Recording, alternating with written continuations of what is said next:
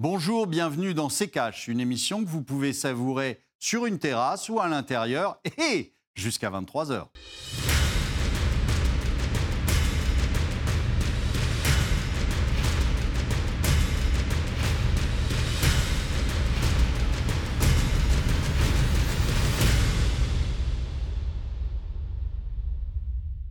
Bonjour, aujourd'hui nous allons vous parler des sociétés du CAC 40 et du versement des dividendes. Bonjour Amira. Euh, bonjour Olivier, bonjour à tous. Bienvenue dans ces. On dit que la crise sanitaire a appauvri les plus pauvres et enrichi les plus riches. Un récent rapport de l'Observatoire des multinationales va en ce sens. Euh, en tout cas, euh, dans ce rapport, on apprend que toutes les entreprises du CAC 40 ont perçu des aides publiques et qu'une très grande majorité et va verser des dividendes à ses actionnaires et on parle là de 51 milliards d'euros tout de même. Mais comment est-ce possible? Notamment car l'État n'a pas conditionné ces aides une fois aperçues. Les grands groupes pouvaient manifestement faire ce qu'ils voulaient. Alors ont-ils profité du système ou le système les a-t-il un peu aidés? On va essayer de répondre à cette question avec notre invité. Il sera avec nous en deuxième partie, Stéphane Petitbon. Il est enseignant en finance et en économie. Explication avec le tiroir cash d'Antoine Vassas.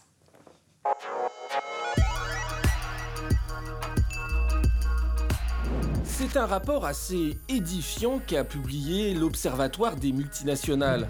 Alors que nous sommes en pleine crise Covid et que la politique du quoi qu'il en coûte de l'État n'est pas encore terminée. 24 pages qu'on ne va pas pouvoir vous détailler en 1 minute 30.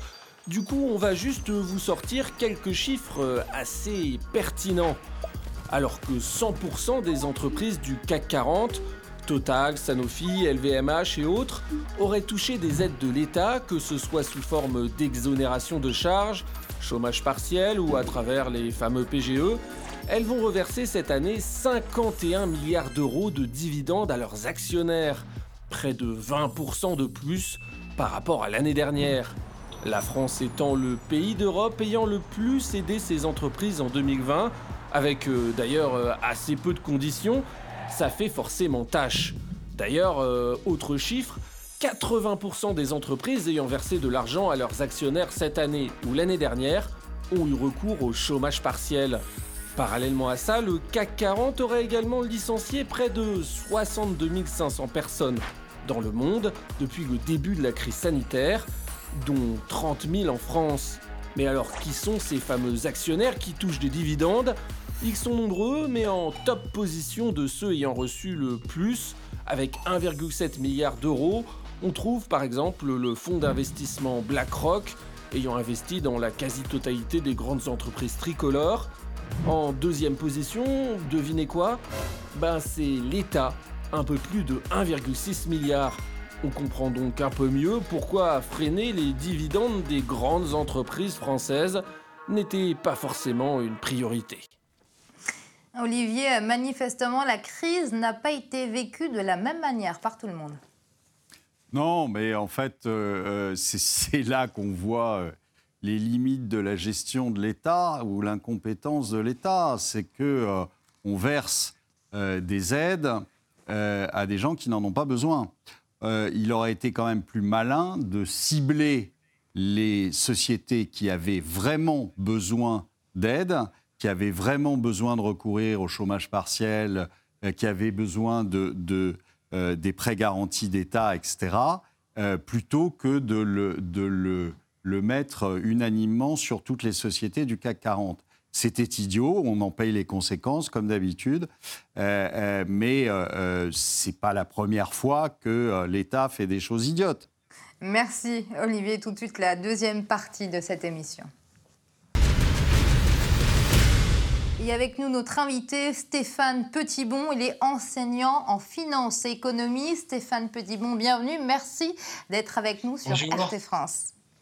Alors, on va commencer par quelques chiffres. 100% hein. du CAC 40 bénéficient d'aides publiques et ces mêmes entreprises ont réussi à verser 51 milliards d'euros à leurs actionnaires, soit l'équivalent de 100 40% de leurs profits en 2020. Stéphane Petitbon, c'est plutôt édifiant. C'est édifiant, mais c'est euh, euh, euh pas illégal. voilà le problème. On a un modèle, alors il n'est pas que français, mais en tout cas en, France, il est partie prenante. Si vous commencez à verser des subventions à certains secteurs économiques du point de vue sectoriel et pas à d'autres, il y a, euh, alors c'est l'absurdité euh, de, ce système légal, il y a ce qu'on appelle une rupture d'équité, d'égalité. Et euh, donc, il est clair qu'en termes de subvention qui suit le droit, hein, il est clair qu'il ne pouvait pas, hein, sans défendre bien entendu cette absurdité après, hein, en termes de chiffres, mais il ne pouvait pas et subventionner des petites entreprises sans malheureusement aussi subventionner les grandes. Alors ça, c'est un, un, un, paradoxe, mais euh, euh, c'est le paradoxe du droit financier euh, en France. Il y a un autre problème qui a été soulevé, c'est aussi la peur qu'avait le gouvernement. Alors cette peur, elle vient d'une chose qui est quand même, qui va devenir et qui commence à devenir préoccupant, c'est que euh, malgré la présence de grands groupes, des 40 grosses sociétés qui marchent en consolidation d'ailleurs, euh, en filiale, etc. Parce qu'il y a toute une mécanique financière derrière qui leur permettent bah, de baisser leur imposition d'IS différé euh, dans des pays pas très très loin d'ailleurs de la France. Hein. Ils le font tous. C'est le phénomène de la mondialisation qui existe depuis les années 90. Qui ce phénomène s'est accéléré d'ailleurs dans les années 2000. donc ces sociétés sont alors physiquement localisés encore sur la France, hein, pour leur maison mère, mais la majorité de leurs filiales se retrouvant euh, à l'étranger, ils font 70 à 75% de leur chiffre d'affaires hors de France. Donc euh, il y, a, tous, les, tous les problèmes des, des, des, des, prix de transfert, etc., qui leur permettent tout simplement de faire de l'optimisation fiscale. Mais euh, si je me mets du côté de l'État, euh, et, d'un rapport qui est sorti il n'y a pas très longtemps de France Stratégie sur la politique industrielle en France, qui a été publié en novembre 2020, il est clair qu'il y a quelque chose de beaucoup plus préoccupant que cela. C'est la phase de désindustrialisation très rapide que la France est en train de vivre. Hein. Et donc, euh, forcément, euh, les grands groupes le savent et ils en profitent. Euh, c'est pas non plus une bonne situation. Hein. C'est-à-dire que ces grandes sociétés profitent largement du fait qu'on euh, a besoin d'entreprises, euh, de relocaliser des entreprises, si ce n'est d'en créer d'autres sur notre territoire, pour ensuite utiliser ce, chantage un tout petit peu stratégique hein, et financier pour obtenir tout ce qu'ils veulent en termes de subventions, de chômage partiel, si ce n'est de, PGE. Voilà, donc ça c'est une analyse qui ressort, si vous voulez, de, la politique macroéconomique depuis, depuis un an et bah, depuis une dizaine d'années, mais depuis un an notamment. Bon, il est clair qu'on verra Hein, si les prêts garantis par l'État seront remboursés à l'État à terme. Alors, débloquer des aides publiques euh, massives hein, pour aider le secteur privé face à la crise sanitaire, euh, très bien. Mais Olivier, pourquoi l'État n'a pas assujetti ces aides à de véritables conditions, conditions fiscales, environnementales, conditions par rapport au versement des dividendes notamment? Parce que euh, le, le Covid, je vous l'ai dit, euh, le Covid, c'est un, prétexte. Euh, euh, ça va permettre à beaucoup d'entreprises euh, comme par exemple les banques, euh, de euh, faire le ménage chez eux, c'est-à-dire de, virer des dizaines et des dizaines d'employés, des centaines d'employés, parce qu'ils savent qu'ils ont besoin, mais ça, ça date d'avant le Covid, ils ont besoin de fermer des agences bancaires, ils ont besoin, etc. Et ils pouvaient difficilement le faire avant. Et là, tout d'un coup, il y a ce créneau du Covid qui leur permet de mettre sur le dos du Covid leur euh, licenciement et ils le font. Et, euh, et d'un autre côté, on leur impose rien. Alors pourquoi est-ce qu'on leur a rien imposé? Moi, j'ai pas la réponse. simplement, vous avez un État qui a dit OK, j'arrose, comme d'ailleurs beaucoup d'États. Hein. Il n'y a a pas que la France qui a fait ça. OK, j'arrose, et les entreprises, elles en ont bénéficié. quelles que soient leurs quelles que soient leurs conditions à ce moment-là. Et pourquoi est-ce que mon cher ami Bruno Le Maire n'a pas mis de, de, conditions à ces aides, je ne peux pas vous le dire. Mais tout ce que je sais, c'est qu'il n'en a pas mis et que ça arrange quand même beaucoup d'entreprises. Le, fait est qu'on aurait très bien pu mettre des conditions, mais qu'on savait que de toute façon, euh, euh c'était pas tenable. Euh, vous pouvez pas, euh, vous pouvez pas prêter de l'argent à une boîte en faillite comme Air France et lui dire mais si je te prête de l'argent, tu ne peux pas licencier du, personnel. Ça ne, ça ne tient pas debout. Donc, euh, euh, et de toute façon, malheureusement, ça n'aura servi à rien parce que vous verrez que euh, on va continuer à aider Air France, hein, qui sera en faillite permanente. Donc voilà. On va, on ne peut pas mettre dans certains cas des conditions. Donc on n'en met pas du tout. Et puis comme ça, les, les, choses vont bien. Et qu'il y ait des gens qui en profitent n'est pas étonnant en soi. Euh, on sait que ce pas des enfants de cœur, euh, les, patrons du CAC 40. Donc, euh, alors après, moi, ça ne me choque pas du tout qu'ils versent des dividendes en, 2021 pour l'année 2020. Mais ça me choque un peu quand, quand j'apprends qu'ils ont profité des aides et qu'ils versent des dividendes. sinon, il n'y a, pas de, a pas de problème. Si vous, si vous n'avez pas eu d'aide et que votre activité a bien marché, il n'y a aucune raison de ne pas verser des dividendes. Olivier, on va continuer d'en parler, mais tout de suite, c'est la pause.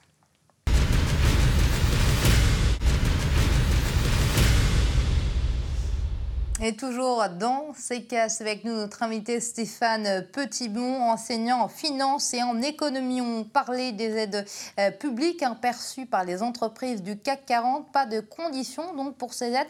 Euh, Stéphane Petitbon, pas de conditions non plus par rapport à la préservation euh, de l'emploi. Ainsi, 80% des groupes du CAC 40 ayant eu recours au chômage partiel ont versé un dividende en 2020 et ou en 2021. Est-ce que cela vous étonne non, ça m'étonne pas. Euh, euh, il y, a, surtout en France d'ailleurs, une sorte de, paradoxe depuis à peu près une trentaine d'années qui s'est développé.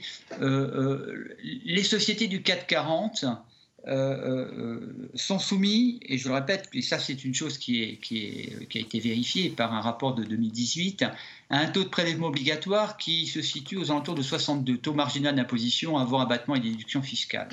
Et de l'autre côté, on a des subventions euh, des PGE, des, euh, euh, du chômage partiel reversé à tour larigot à toutes ces sociétés-là. Moi, j'ai l'impression qu'on a un État qui n'est plus stratège, on a un État qui anticipe très mal. Hein. on a un État qui essaye de se substituer très souvent à des investissements dont ils ne sont pas capables d'ailleurs de comprendre la capacité stratégique. Et comme ils savent euh, euh, et ça, c'est une chose qui est maintenant impactée. Hein. on est à 200, bah, il y a 220 milliards de dettes de plus. Donc on sera allez, à 118% de dette sur PIB, euh, arrêt de compte actuellement. En projection, pendant, au bout de deux ans, on sera à 130. Là, on plaisante plus à 130%. Et donc, a priori, ce dont ils ont peur, et notamment Bercy, l'inspection des finances, etc., c'est que ces sociétés quittent la France définitivement. Donc, euh, quand euh, un grand patron, euh, un grand patron, je pense que son père était plus grand patron que lui, hein, Arnaud Lagardère, mais avec toutes les relations qu'il a, prend rendez-vous à l'inspection des finances, on, bah, on, lui accorde quand même un certain nombre de,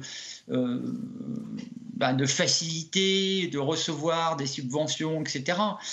mais ça, cette cooptation qu'il y a entre euh, les politiques et le monde des affaires euh, a toujours fait sienne euh, dans ce pays depuis, depuis un siècle et demi. voilà.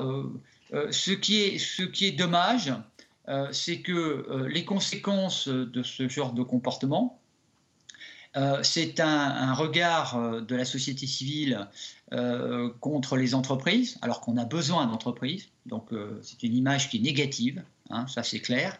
Et ensuite aussi contre les politiques.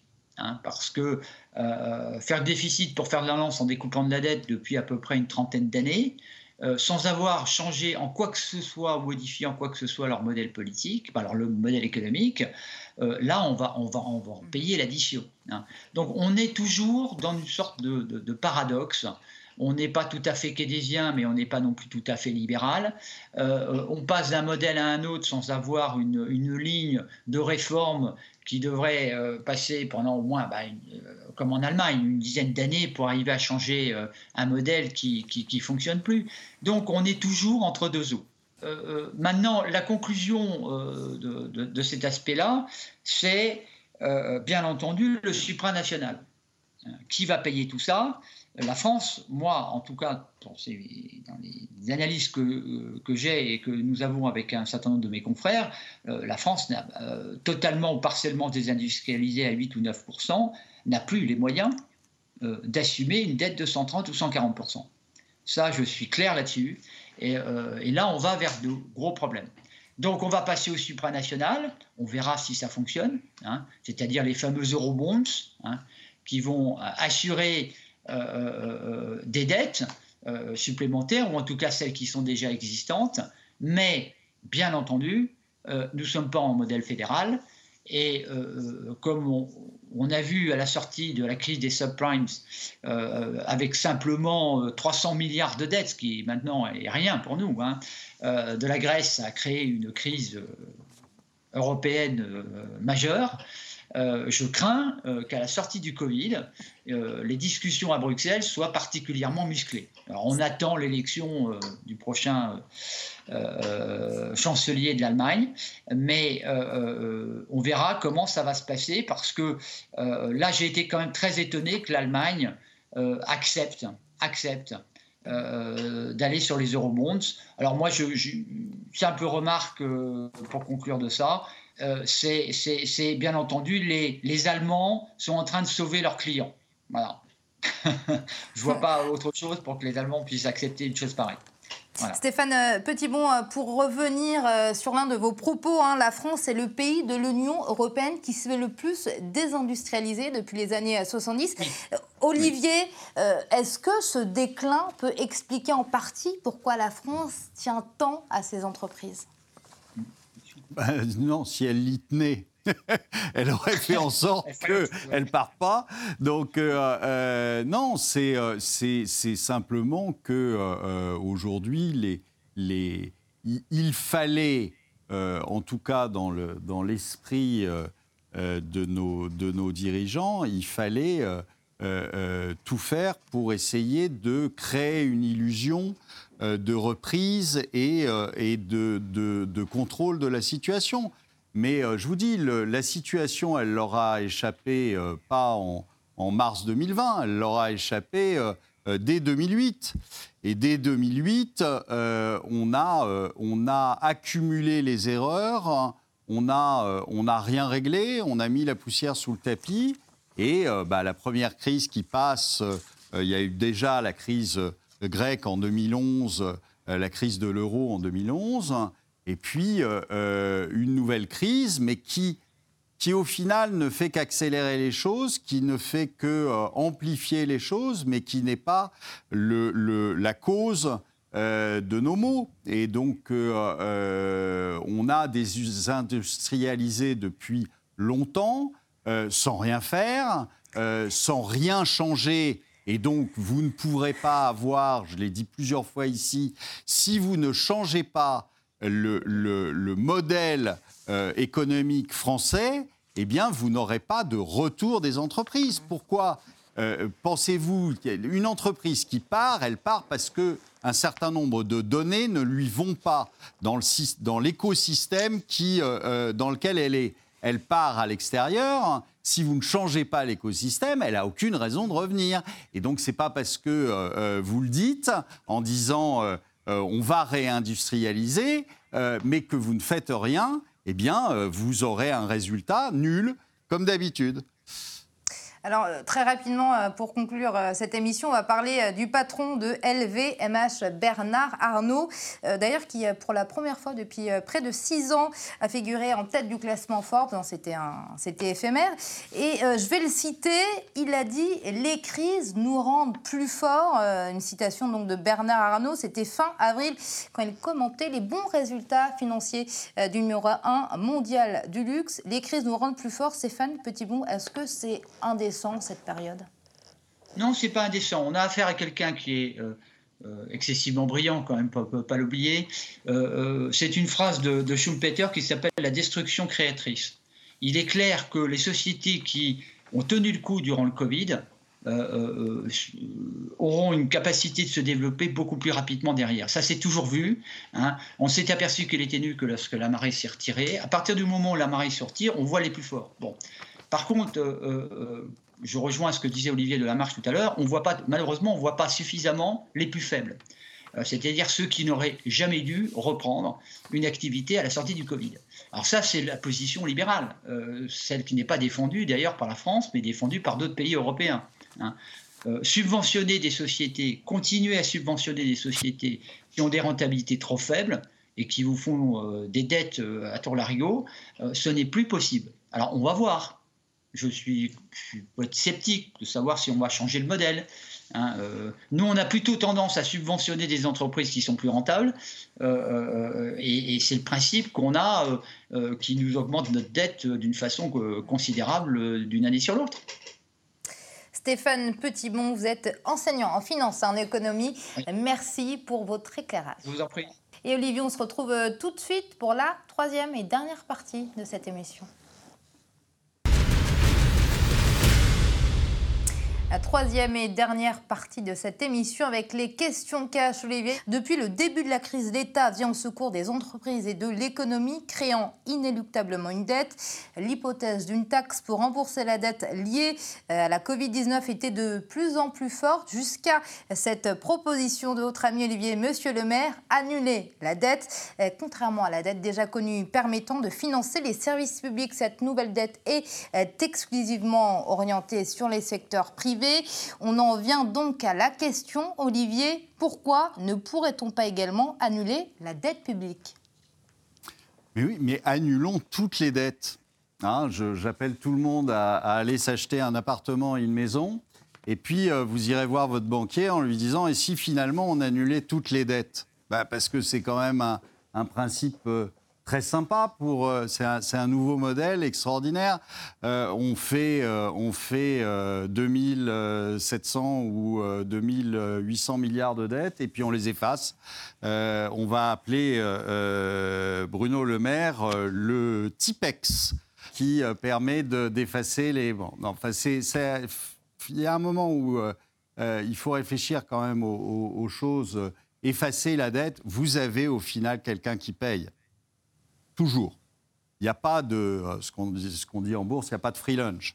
Euh, euh, ça n'existe pas. Donc, à un moment, il y a quelqu'un qui paye dans cette histoire.